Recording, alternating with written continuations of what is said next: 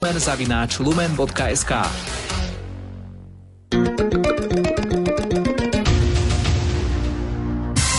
Rádio Lumen. Poslanci dnes o nahrávkach z polovníckej chaty rokovať nebudú. Francúzsko prepustilo britskú rybárskú loď, ktorú minulý týždeň zadržali. Pripravené sú ďalšie správy. O 11. hodine pozdravuje Julia Kavecká.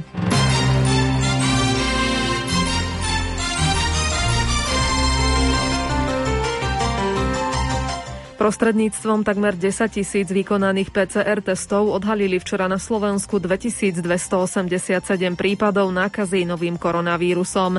Z antigénového testovania pribudlo 676 pozitívnych. Pribudlo aj 31 obetí. O situácii v nemocniciach informuje hovorkyňa rezortu zdravotníctva Zuzana Eliášová. V nemocniciach je 1430 pacientov s COVID-19 alebo s podozrením naň.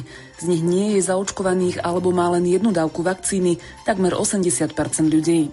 Na iske je 136 pacientov. Podporu umelej plúcnej ventilácie potrebuje 135 osôb.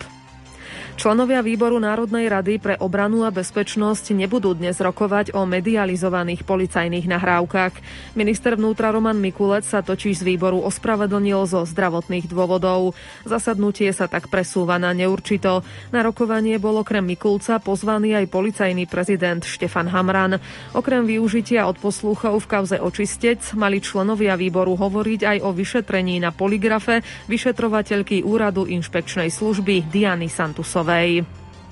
Lisabon počas víkendu hostil 5. Európske fórum Federácie Vanovas, teda jeden z nás.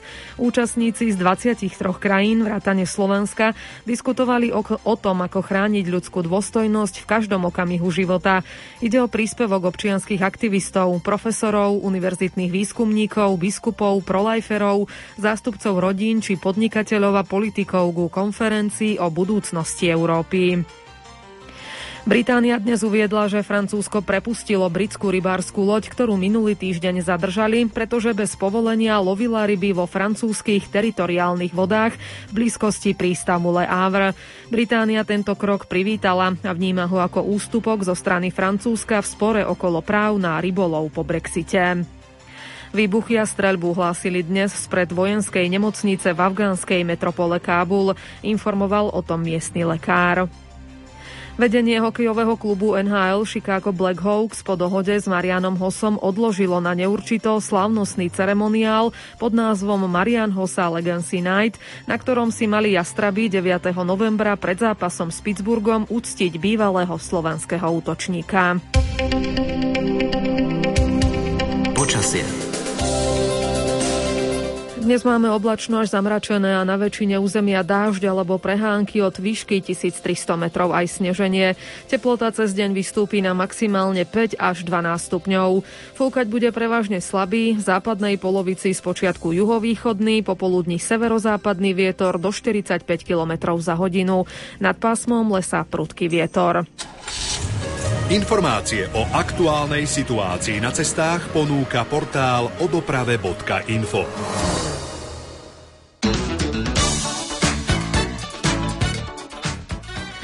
Za Horňanmi smer Dežerice havarovalo osobné auto. Ďalšia nehoda je medzi Trsticami a Topolníkmi. Vyťahujú tam kamión z priekopy. Úsek je aktuálne neprejazný. Za Muráňom smerom na Prednú horu skončil kamión v priekope. Úsek je neprejazný pre nákladné autá, osobné prejdú striedavo. Radary vás merajú na R2 pri Fige smerom na Rimavskú sobotu, pred Plešivcom smerom z Rožňavy, na D1 pred Mengusov, Mengusovcami smerom zo Štrby a na D1 za Behár Komárovcami smerom na Poprad. Želáme vám šťastnú cestu 11 hodín 4,5 minúty. Svoje postrehy z ciest dajte vedieť aj ostatným cez stránku odoprave.info, mobilnú aplikáciu alebo na čísle 0800 112 112.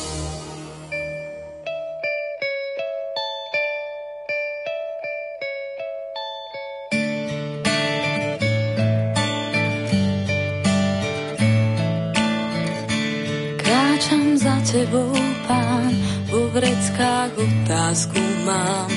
Čo mi chýba, nech si život večný zachovám, aj keď žijem vieru pokoj v srdci mi berú myšlienky, čo je tam, kam po smrti odchádzam, učiteľ, čo robiť mám. Keď chcem, si zachovám. Život večný, život večný, život večný, život večný. Nie je vzdialený život večný, život večný, život večný, život večný. Začína životom na zemi.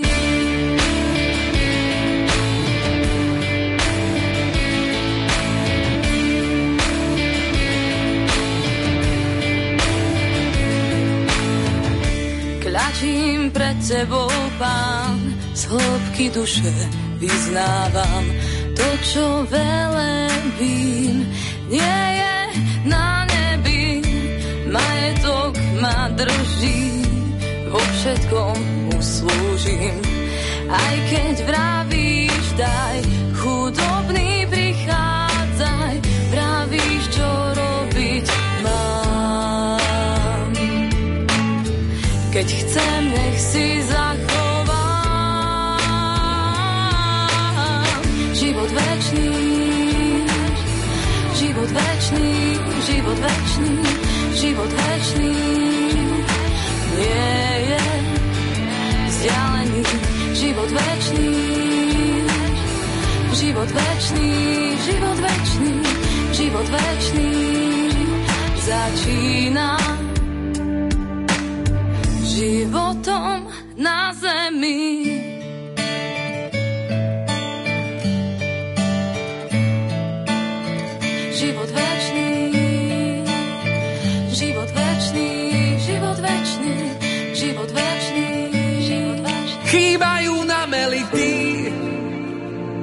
Nezmení mi ja či ty.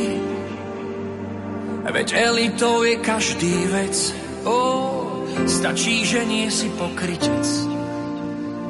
Možno sa jedna narodí, zistí, jak národ marodí. A možno národ nevie sám, sám, ako sa stavať k elitám.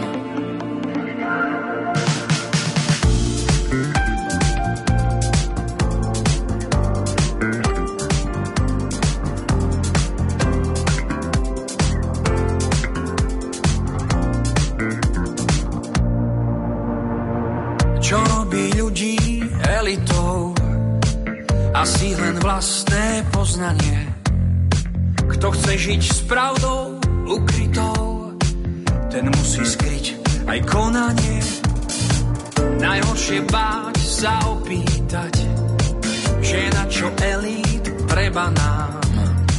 By v ťažkých časoch bolo znať, že v tom národ nie je sám. Chýbajú nám elity, nezmení mi ja či ty.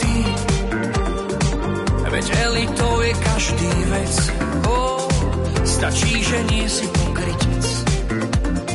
A možno sa jedna narodí, zistí, jak národ marodí.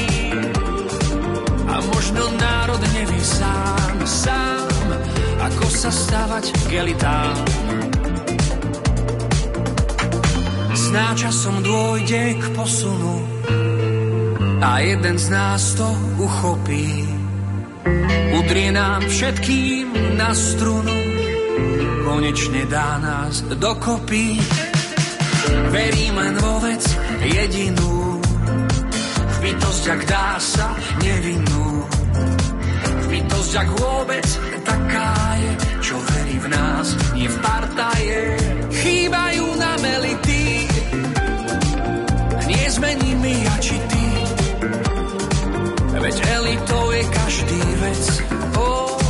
Stačí, že nie si pokrytec.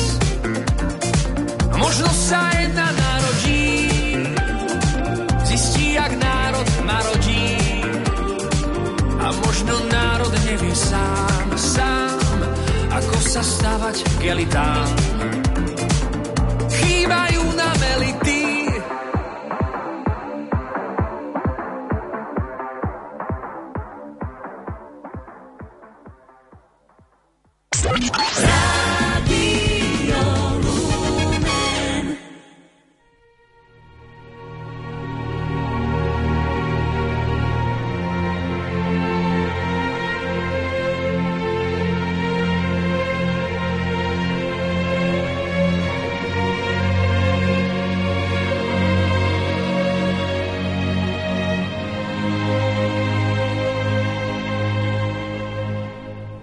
Požehnané útorkové predpoludne, milí poslucháči, v deň spomienky na všetkých verných zosnulých veriacich.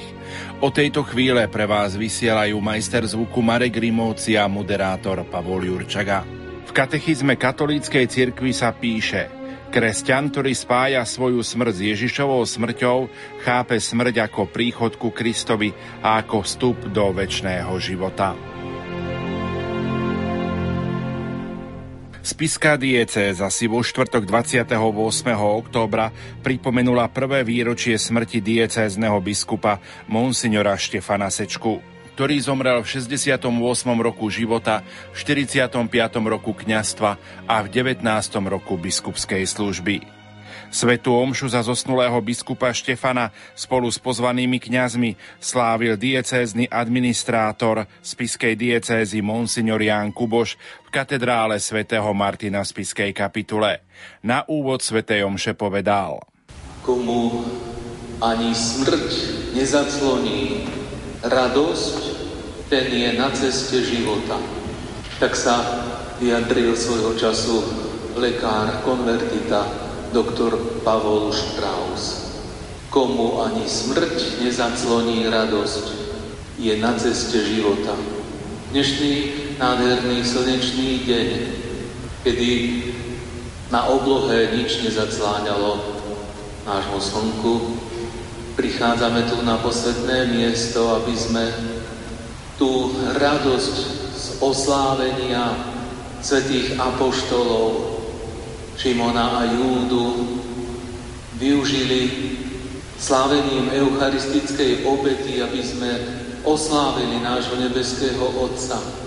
A zároveň práve dnešný deň, kedy uplynul rok od smrti nástupcu apoštolov, diecezneho biskupa Štefana Sečku, chceme prosiť o Boží dary aj pre neho v nádeji, že ani jemu smrť nezaclonila radosť. A teda je na ceste života v zmysle, keď tou cestou, pravdou aj životom je sám Kristus. Milý brat v biskupskej službe Andrej, monsignori, dekani, pán rektor kniazského seminára, predstavený, bratia v kniazkej službe, zvlášť vy, rodina zosnulého pána biskupa Štefana. Aspoň v takomto zastúpení chceme v túto chvíľu uprieť našu myseľ i srdce Pánu Bohu a obetou Svetej Omše prosiť aj za jeho dušu v nádeji, že tak po ľudsky povedané, že ak ešte nie je v nebi, tak aby Pán čím skôr naplnil túto túžbu, ktorá je túžbou každého z nás, dosiahnuť oslávenie spoločenstve Boha so všetkými svetými. V homílii sa prítomným prihovoril emeritný rektor Katolíckej univerzity v Ružomberku Monsignor Jozef Jarab. Excelencie, najdôstojnejšie otcovia biskupy, milovaní spolubratia vo všetkých službách a hodnostiach, milí seminaristi, stihodné sestričky, vážený pán primátor, milí bratia a sestry a samozrejme vy, hlavne z rodiny nášho zesnulého cez otca biskupa Štefana. Ďakujem otcovi biskupovi Janovi za tú prihrávku do priestoru nášho spoločného uvažovania od majstra Štrausa za tú veľkú silu, ktorú práve po chvíľach smrti našich blízkych dáva nám Ježiš a dáva nám a vracia nám akoby radosť vytrvať na ceste života. Takto chceme prísť aj túto chvíľu výročnej spomienky na jeho život. A keďže ona je na Sviatok svätých Apoštolov Šimona Júdu dnešné prvé čítanie s Efezanom nám práve pripomenulo tri také hodnoty. Že sme spoluobčania svetých a patríme do Božej rodiny. Že sme postavení na základe apoštolov.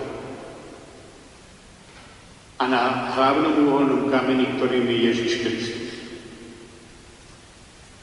Toto sú znaky alebo symboly, podnety a stimuly našej viery, nádeje a lásky a vôbec celého nášho života. Práve tieto momenty budeme tak prežívať v tieto dni aj na hroboch svojich blízkych. Budeme deklarovať, že patríme spolu s nimi do Božej rodiny. Silnou časťou nášho života sú práve tieto znaky. A kresťanstvo nás aj pred tými veľkými hodnotami, ako je narodenie alebo smrť a všetko, čo je pod dúhou života, pod nimi, v rokoch nášho bytia a žitia, Všetko toto kresťanstvo nás naučilo pri týchto znakoch pokorne stáť pred Božími tajomstvami a rovnako pred tajomstvami života nás ľudí. Tak ako život dnešných oslávcov svätých apoštolov Šimona Júdu je tajomstvom pôsobenia Božej milosti a dnes ďakujeme Božej láske za ich dar spolupráce s touto Božou milosťou, v zmysle toho Pavlovho milosťou Božou som tým, čím som, tak pri spomienke na život oca biskupa Štefana ďakujeme dnes Pánu Bohu za jeho život, za jeho spoluprácu s Božou milosťou, za to, že vedel využívať dary, ktoré mu Pán Boh dal a tým vedel obdarovať aj naše životy a životy všetkých, s ktorými sa stretol. Aj on bol, ak zoberieme list Efezanom, v Božej rodine našej diecezy celej církvy apoštol. A vedel, že je to stavba svetého pánovho chrámu, ku ktorej je pozvaný, aby prispel k jej budovaní. A aby nikdy nezabudol, že je postavená na Kristovi. Do tohto priestoru rád by som uložil štyri spomienky alebo reflexie, dve spomienkové a dve potom také ideové skôr ako odkaz. A prvá, moja generácia, troška starší, poznajú časy, keď sme nemali v dieceze, ba boli roky 1971 a 2, keď sme nemali ani jedného biskupa, aspoň v oficiálnych štruktúrach na Slovensku. Ďakujeme projektu a všetkým autorom, ktorí v knihe Duchovné a kultúrne dedictvo spiskej kapitule práve tieto roky vo všetkých tých štyroch častiach zaznamenali. Patrí naozaj vám všetkým veľká vďaka za to, že to tam ostane, lebo Libri haben sua fat a scripta My starší pamätáme tie roky, keď sme a seminaristom, keď naplnili kapitulu po roku 1900, 90 spolu s otcom biskupom Štefanom, vtedy vicerektorom, sme často hovorili, čo bolo pre našu generáciu stretnúť biskupa. A teraz dobre pochopte, hlavne vymili som ten tedy, že stretnúť biskupa.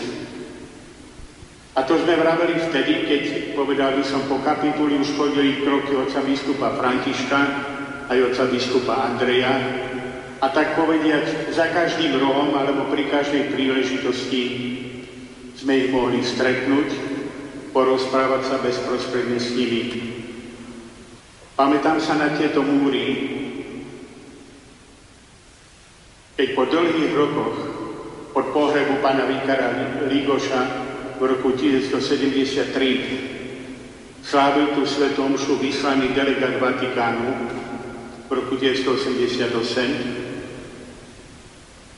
ako bola táto katedrála zaplnená. Ale v pondelok rovnako som si spomínal, ako na výročie katedrály s pánom Vikárom Garajom sme boli v tejto katedrále štyri. A to bola slávnosť postiactva. Toto sú tie spomienky, ktoré vyvolávajú taký veľký pocit toho, že nie sme dosť spravodliví voči dejinám, ak si nevážime prítomnosť nástupcov apoštolov, povedzme i na našom Slovensku, v dieceze, nech to neostane len v knihe kultúrne, duchovné a kultúrne dedicko kapitole uložené. Ale modlíme sa za nástupcov apoštolov medzi nami. Spomínam túto atmosféru aj preto, že v nej žil svoje bohoslovecké roky a rovnako potom kniazské roky aj otec biskup Štefan. Aj on službe, v službe biskupa dozrieval cez roky svojej mladosti, dospelosti. Pamätám sa na prvé stretnutie s ním na sviatok svätého Alojza, keď jeho principál páter Kalafút, Alois Kalafút, mal meniny a my sme z Levoče s pánom dekanom Klubertom prišli mu zagratulovať a vtedy nám on predstavil mladého maturanta, o ktorom povedal, že má nasmerované kroky smerom k semináru. Potom v roku 1976 skoro doplatil na moju káze na jeho primíciach, ale to je iná história. Potom boli roky kniazkej služby, ktorí sme sa stretávali. Keď sme sa po roku 1990 stretávali predstavení kniazských seminárov, čo dnes, dodnes veľmi pekne pokračuje v tradícii, a už má to už skoro 30 alebo stretnutí, tak e, vtedy jeden z našich českých priateľov povedal, o Štefanovi takú peknú vetu, ktorá vyjadruje možno to, čo povedal to aj v češtine, ale to je, že toto je zemitý chlap. Akoby týmto všetky vyjadril jeho.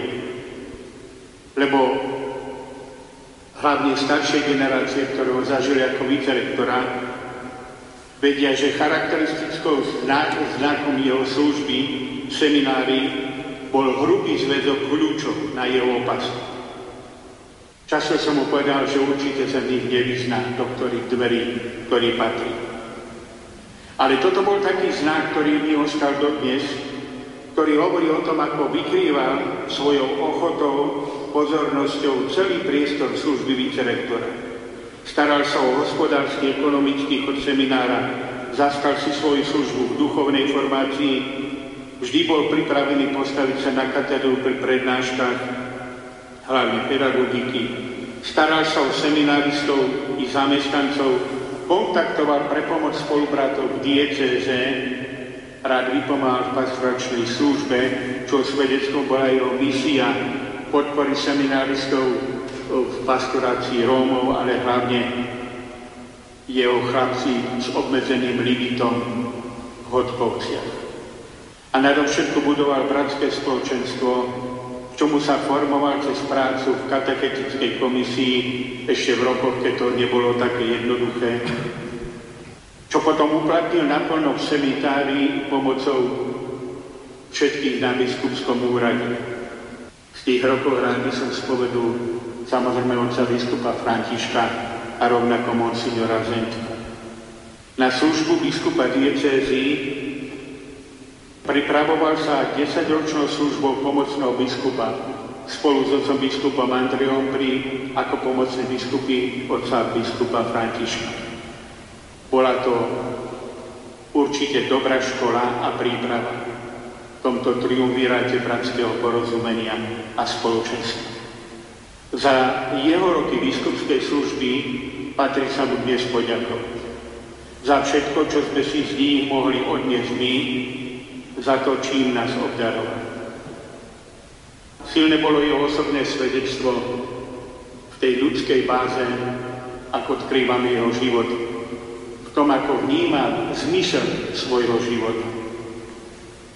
Treba povedať, že cez posolstvo Evanília, cez dobre vyformované svedomie a výchovu jeho drahých rodičov, na ktorých si tiež spomíname a rovnako jeho súrodencov a ich rodine, čo predpokladalo aj jeho zodpovedný prístup ku životu, naozaj veľmi dobre rozumel tým základom ešte starého katechizmu, ktorý sme sa učili a otázkam hneď prvým, na čo sme na svete.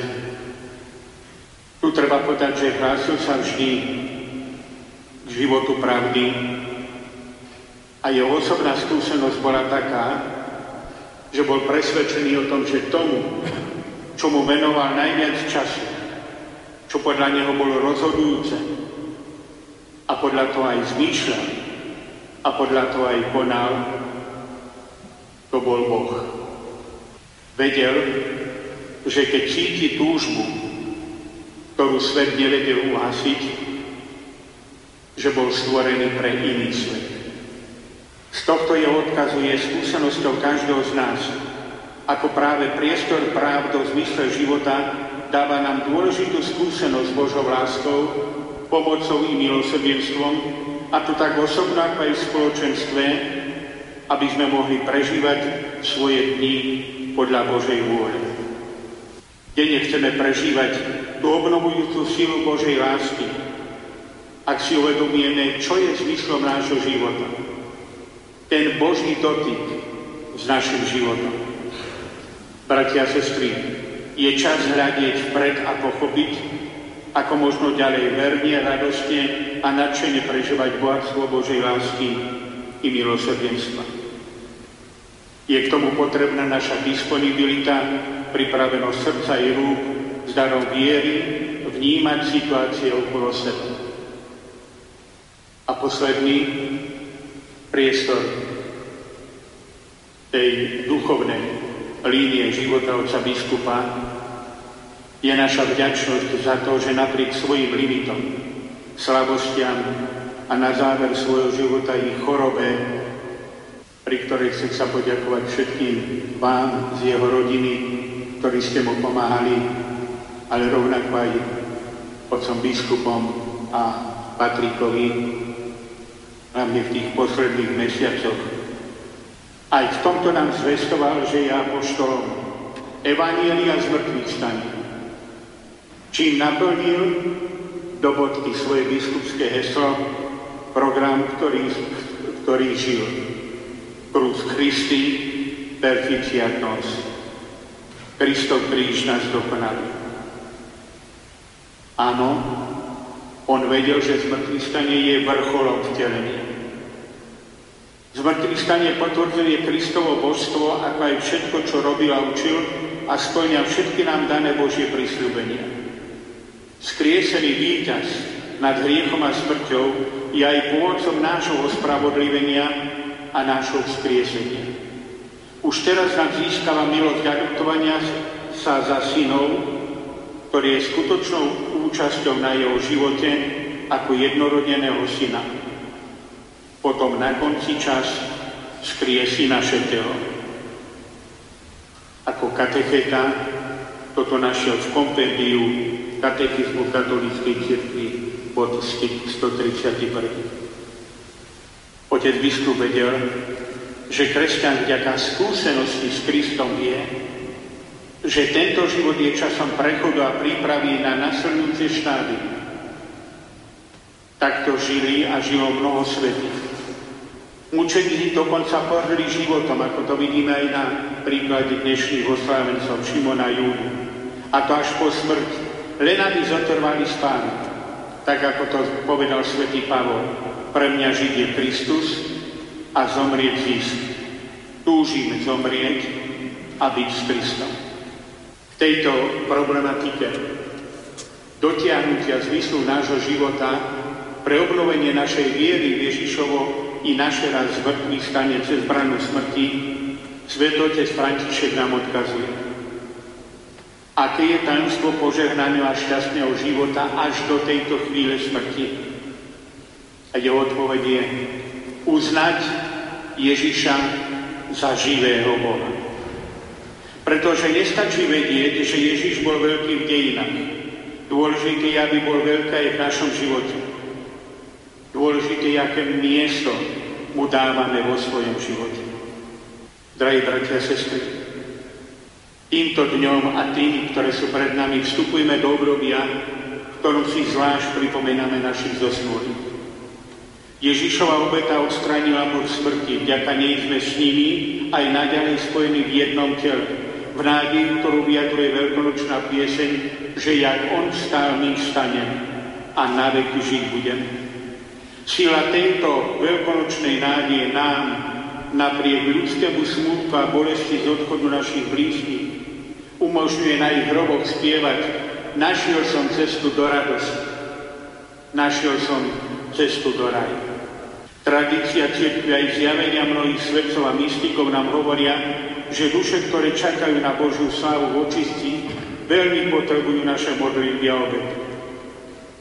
A tak tieto dni, hoci tak robíme cez celý rok pri eucharistických modlitbách, ale osobitne pri Svete Omši modlíme sa za našich zomrelých, lebo Sveta Omša je najmocnejším duchovným darom, ktorý môžeme dať, venovať dušiam zomrelých lebo ona sprítomňuje Ježišovu dokonalú obetu a práve cez ňu prúdi nekonečná milosť. Preto aj Sveta Omša, Omšové milodary v sebe vždy spájajú tri veľké skutky milosrdenstva, to pokánie, modlitbu a almužnu ako formu dobrých skutkov. O pokáni svätý Tomáš Akvinský napísal, pokánie, ktoré konáme za bližných, je Bohu milšie, ako keď sa sami kájame. O modlitbe vieme, že modlitba kresťana vlieva do ľudského srdca neprekonateľnú nádej. Akákoľvek skúsenosť nás zastihne na našej ceste, Božia láska ju vždy môže obratiť na dobro. Akákoľvek skúsenosť nás zastihne na ceste Božia láska ju vždy môže obratiť na dobro. A ku konaniu dobrých skutkov a zda len jedna veta. V dome Kvovady v Bratislave otvorili minulý týždeň výstavu mladého umelca a dali jej tento názov. Vidím sa v tebe. Vidím sa v tebe. Nech nás každý deň sprevádza tento úkon viery. Vidím sa v tebe. To Tomášovské, Pán môj a Boh môj. Alebo to, čo spievajú mladí, Ty si môj Boh, Ty si môj pán, ja teba milujem a vyznávam. Včera na generálnej audiencii Svetý Otec skonštatoval, že mnohí dnes hľadajú istotu Boha a nie Boha istotu. A ponúkol nasledujúcu radu. Postavme sa pred Krista na kríži a začníme od znova a od, od Neho. Vezmime do rúk kríž, aj ten možno, ktorý máme na rúženci, a pritisnime si ho na hruď, k srdcu. Alebo zotrvajme v adorácii pred Eucharistiou, kde je Ježiš chlebom rozlámaným pre nás, ukrižovaný, ktorý vstal z mŕtvych. Božia moc, ktorá vlieva svoju lásku do našich srdc. Prežíme to aj teraz, pri tejto svetej omši. Božiu moc, ktorú vlieva do našich srdc Božia láska. A v nej vyslovme aj svoju prozbu. Pani Ježišu, Ty si povolal v našom čase vo svojej cirkvi do zástupu svojich apoštolov nášho dosnulého otca biskupa Štefana. Splň aj cez naše modlitby a prozby jeho nádej na väčšie spoločenstvo s Tebou a so svetými a raz aj nás všetkých, ako sme tu v katedrále, pridruž do ich spoločenstva v nebi. Amen.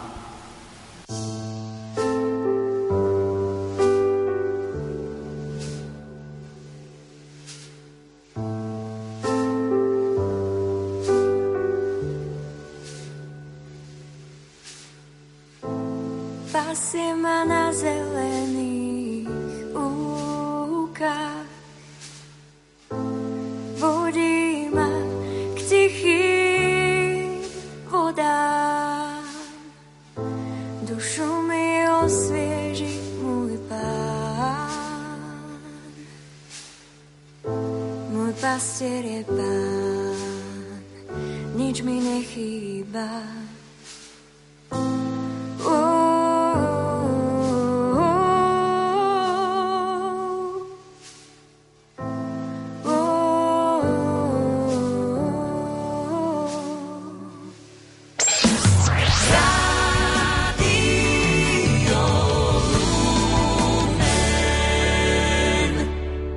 stredu 27. októbra sa v Rožňavskej katedrále na nebo vzatia Pany Márie konal kňazský deň za účasti približne 70 kňazov diecézy, ktorí sa práve v tento deň stretli, aby spolu oslávili výročie posviacky katedrálneho chrámu a pripomenuli si 10. výročie od smrti rožňavského biskupa Eduarda Kojnoka. Hlavným celebrantom svätej omše bol rožňavský biskup Monsignor Stanislav Stolárik. Milí bratia kňazi, všetci, ktorí ste merali sem dnes cestu do katedrály, aby sme spoločne oslávili výročie posvetenia našej katedrály, ale zároveň si pripomíname aj desiate výročie úmrtia, náhleho úmrtia otca biskupa monsignora Eduarda Kojnoka.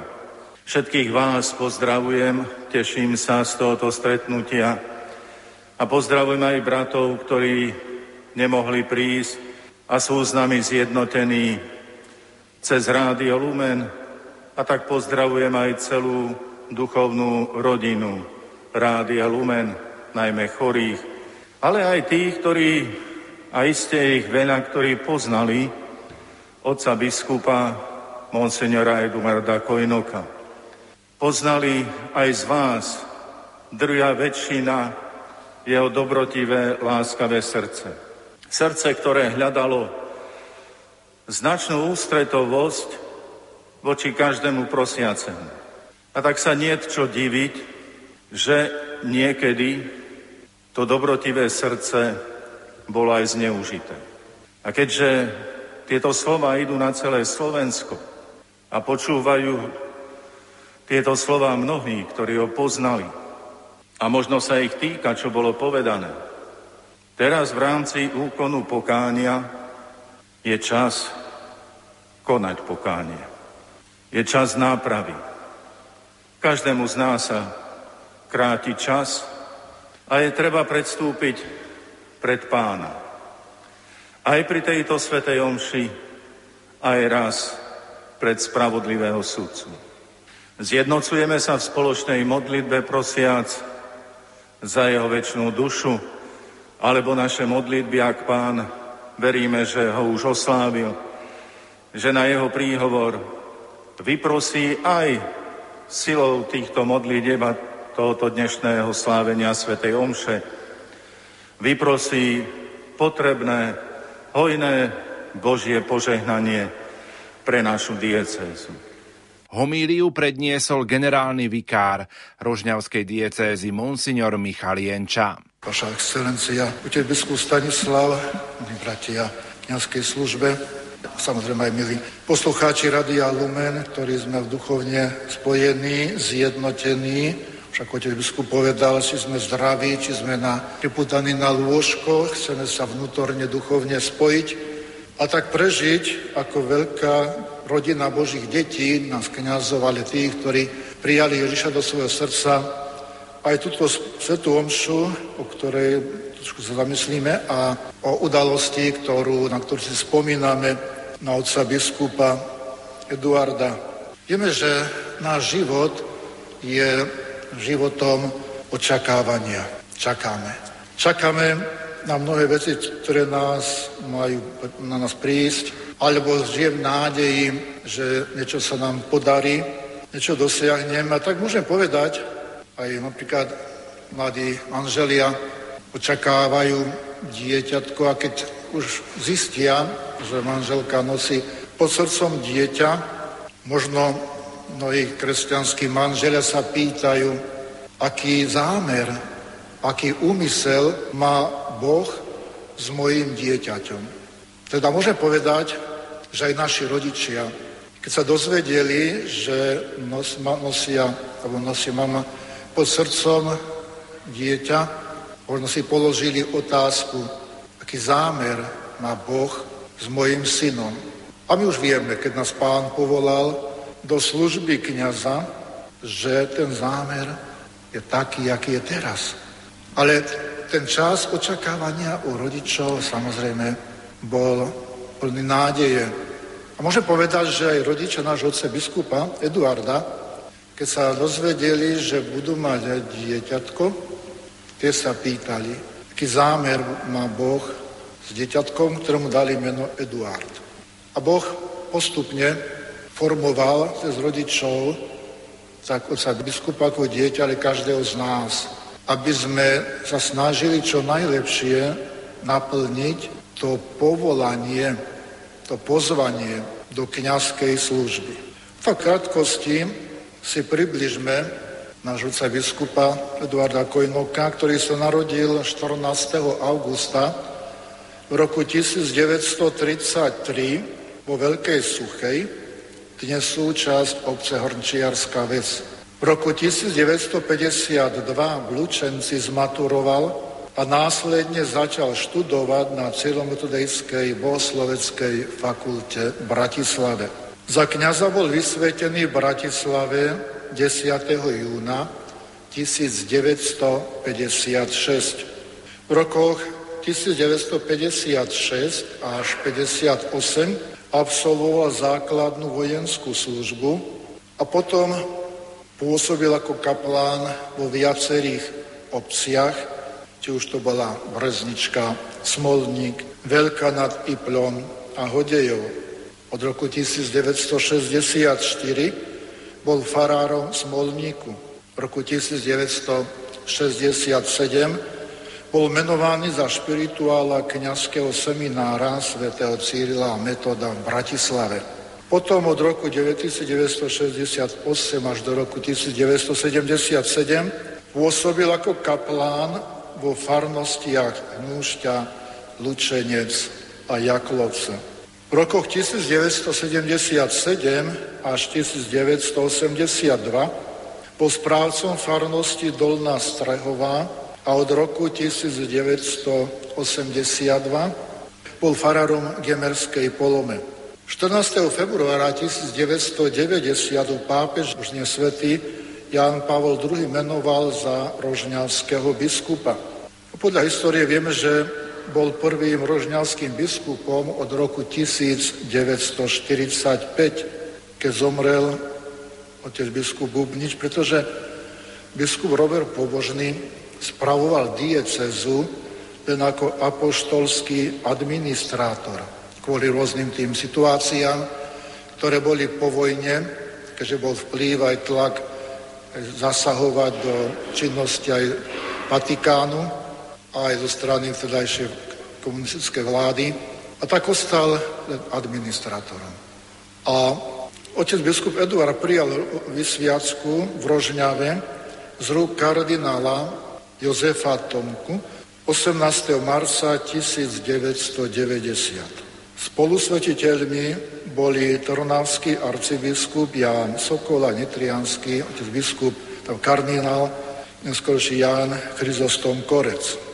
Po mojich rokoch učinkovania v našej dieceze dňa 27. decembra 2008 pápež Benedikt XVI prijal rezignáciu biskupa Eduarda Kojnoka z dôvodu veku, podľa kánona 401. Otec biskup Eduard zomiera vo veku 78 rokov v skorých ranných hodinách dňa 27. oktobra 2011 práve deň výročia posviacky Rožňavskej katedrály Panny Mária na nebovzatej. Deň, keď mnoho rokov tu slúžil ako biskup a predtým samozrejme ako kňaz. A pán si ho povolal práve na tento náš rozňa, našu rožňavskú slávnosť. A je pochovaný otec biskup jeho telo v rodisku Hrnčiarská ves. Keď sa pozrieme do činnosti otca biskupa, vieme, že my ako kniazy začínajúci vtedy správal sa k nám ako taký duchovný otec. Jedol určité spoločenstva v tom čase prenasledovania, kde, tak dá sa povedať, aj v tajnosti sa stretávali mnohí mladí, inteligencia, ale aj niektorí kňazi, ku ktorým samozrejme mal veľmi otcovský prístup.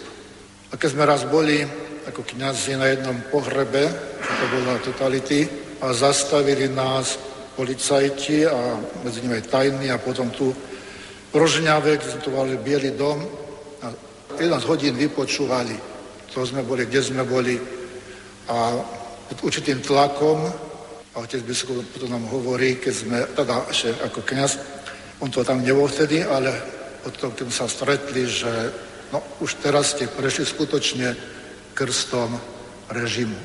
Keď ste teda aj na sebe samom zažili určité tlaky a potom samozrejme aj a ten tlak na nejakú spoluprácu, bezpečnosť a tak ďalej. Takže vždy sme, vždy sme sa mohli obrátiť s láskou na vtedajšieho kniaza a potom biskupa. A v týchto posledných katolických novinách, ak ste si všimli, kde, kde sú tie spomienky, tak je tam aj spomienka na otca biskupa. Medzi tými mnohými riadkami ktoré tam opisujú, tí, ktorí dali ten inzerát ako poďakovanie.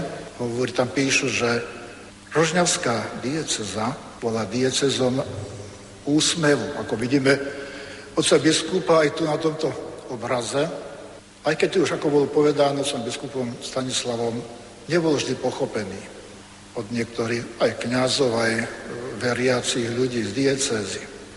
Ale vnášal do toho potom, potom zmene, keď sme boli veľmi odsúzení, aj tú jednotu vnášal taký, taký pokoj do našich srdc. A zvlášť chcem jeho úc, veľkú úctu k Eucharistii.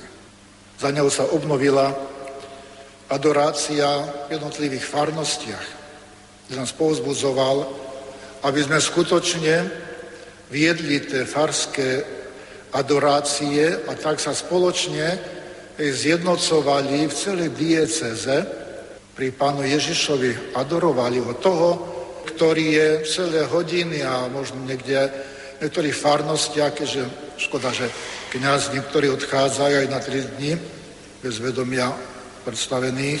Ježiš je celý čas zatvorený v tmavej skrinke. Keď sa nemá kto modliť pri ňom, a to tam veľmi zdôraznil si biskup Eduard, aby sme na to nezabudli. Aby sme vždy išli, aspoň na chvíľu, ako to aj teraz na otec biskup Stane sa zdôrazňuje, aby sme nezabudali na ten osobitný, osobný vzťah. Trošku sa tom povieme ešte. Osobný vzťah k tomu, ktorý nás poval do svojej služby. A môžem povedať, ktorého tvár nosíme na sebe. Sme Ježišovi. A chceme sa mu čo najviac, najviac podobať. Tak, milí bratia a sestry, trošku si ešte na chvíľu povieme o tých našej činnosti alebo živote, jednotlivých farnostiach, keďže a keď použijem svätého kniaza Jana Viana, keďže je našim osobným patrónom, môžem povedať, že aj niektoré a mnohé naše farnosti sú podobné farnostiam, kde začal pracovať ako mladý kňaz Jan Vianej. Táto farnosť nepredstavovala takú rozvinutú pánovú vinicu, ale skôr spustnutý dvor. A aké prostriedky použil mladý Vianej, aby farnosť priviedol k rozkvetu a duchovnému rozkvetu. A my vieme, že z jednou z nenahraditeľných prostriedkov bola práve modlitba za tých, ku ktorým bol poslaný a ktorí boli zverení do jeho pastoračnej starostlivosti. Človek potrebuje modlitbu, osobitne kňaz, aby ostal duševne zdravý. My kňazi o to viac potrebujeme mať ten osobný vzťah s Ježišom, keďže máme byť aj učiteľmi modlitby pre svojich veriacich. Koľko z nás, aj nás kniazov, sme často nervózní, rozbehaní, nepokojní. A tak naša reč, možno aj modlitba, je prázdna. A možno isté aj naši veriaci to na nás zbadajú, ako ten kňaz sa modlí vo svojej farnosti. Či je skutočne reziduje či skutočne ostáva vo farnosti a stretáva sa s Ježišom, alebo jednoducho ho často nie. A tak, aj keď sme často zaplavení svojimi každodennými povinnosťami, nikdy nemôžeme alebo nemáme povedať nemám čas na modlitbu. Ľudia, ktorí povedia, že nemajú čas na modlitbu, tým vyjadrujú, že nemajú radi pána Ježiša. Keď nemám čas sa s ním rozprávať, ako ho môžem mať rád? Po tej ľudskej stránke vieme, že keď máme niekoho radi, tak sa s ním stretávame, rozprávame. A tak skutočne každý kresťan, milí bratia a sestry, tam spočúvate aj my tu v kniazi, sme povolaní ku krásnej službe, ku krásnom osobnom vzťahu, ktorým je modlitba a potom Eucharistia. Modlitba nás spája s Bohom. A Boh a ľudské srdce sú ako dva kusy, ktoré sa zlejú dohromady tak, že už ich nie je možné rozoznať. My vieme, že náš vzor kniazského života, farský farár, bol majstrom v modlitbe, ovládal v sebe všetky ľudské slabosti a zbabelosť, aj keď mal za to rôzne pokut, teda zlé pôsobenia od zlého, ktorý ho nahováral k rôznej e, zanedbávaniu rôznych tých duchovných aktivít. A dokonca ako to čítame v životopise, diabol si zobral podobu človeka, ešte ako sa s výsmechom vyspovedať.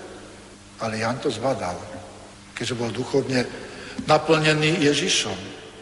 Jeden mladý kniaz, alebo kapelán teda vynikal takou veľkou horlivosťou, pracovitosťou, ochotou kázať, učiť náboženstvo, spovedal. A samozrejme, že, že takú aktivitu sa mu dostávalo veľa pochvály. Bolo to príjemné, keď ho obdivovali, keď zo strany veriaci znelo Hosanna. A preto stále viac a viac pridával vo svojich aktivitách. A často svojim spolubratom hovorí, ja toto zoberiem, ja zosobášim, ja pochovám, ja toto urobím. Dokonca pri oznámoch povedal, vtedy ja budem mať o svetom omšu, príďte. A tak to sebavedomie v ňom rástlo, ale aj horlivosť, popularita. To je tá vonkajšia časť. Ale na druhej strane nemal čas na duchovný život, na osobnú modlitbu. Len vykonávam vonkajšiu činnosť. A keď raz dostal dispozíciu, že bude preložený do inej farnosti, nenastúpil. Zoprel sa. A nakoniec odišiel z kniastva. Jeho odchod, samozrejme, veriacich veľmi rozrušil, otriasol. Ako toho mohol len urobiť taký horlivý kňaz. Ľudia, ktorí ho poznali, nemohli to pochopiť. Kňaz sme z modlitby. Kňaz, ktorý nemá čas pre Boha, kňaz, ktorý prestáva čerpať duchovnú silu z Božieho prameňa, vidie len tú vonkajšiu aktivitu. Potom možno ani sami niekedy nemáme čas na svetú spoveď. Odkladáme to, však potom pôjdem a prejdem mesiace. Mal som skúsenosť, keď sa mi kniazy spovedali niektorí po niekoľkých mesiacoch. Jednoducho to duchovno bolo vždy tak na boku. A tak my nemôžeme hľadať len tú vonkajš, tú, pri tej vonkajšej aktivite, slávu, ale Ježiš. Ježiš má byť ten centrom nášho kniazského života. My niekedy nevidíme hneď za sebou úspechy. Tak ako hovorí svätý Pavol liste Korintianom, ja som sadil, a polo polieval, ale vzraz dal Boh. A tak ani ten, čo sadí, nie je nič, nie je nič ani ten, čo polieva, nie je nič, ale jedine Boh, ktorý dáva zrast. Počúvali sme o semienku horčičnom. My to môžeme, my to už nepoznáme, tie strom, stromy, ktoré vyrastú, palestíňa tam na tých krajných krajinách, my to horčicu poznáme takú maličkú bylinu, ale tak ako to horčičné hĺbko je zasiaté do zeme a klíči a Boh dáva zrast do nášho srdca.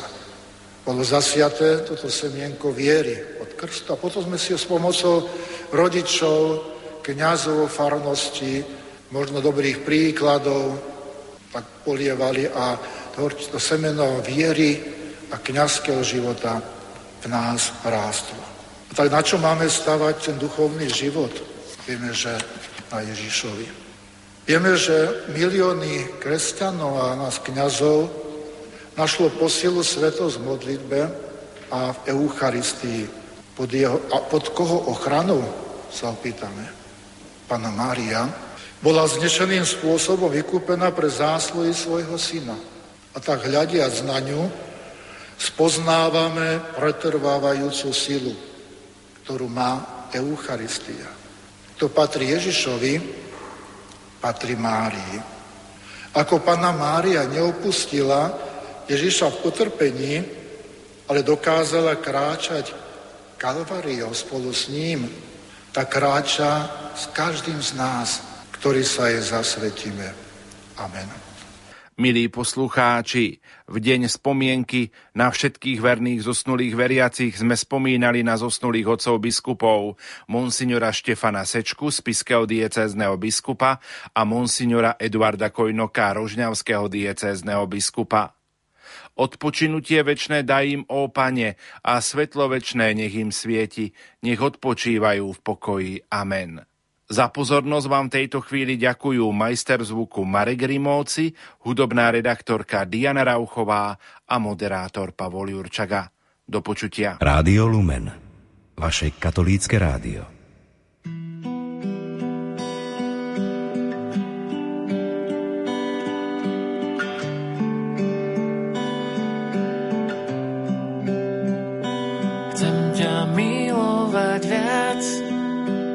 Poznávať viac, počúvať tvoj hlas viac.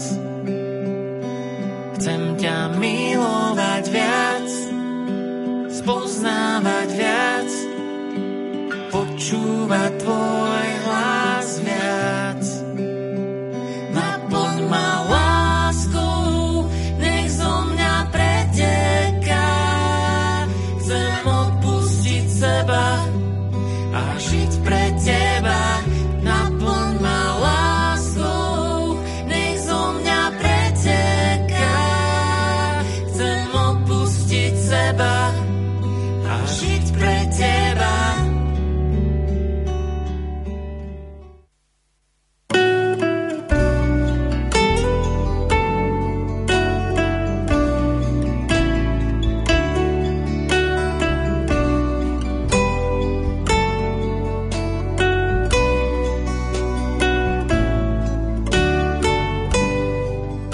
pápež Ján Pavol II predstavil modlitbu Aniel pána ako modlitbu cirkvi, ku ktorej sú veriaci zvolávaní zvyčajným hlasom zvonov, aby si pripomenuli hlboký význam Kristovho vtelenia pre dejiny spásy.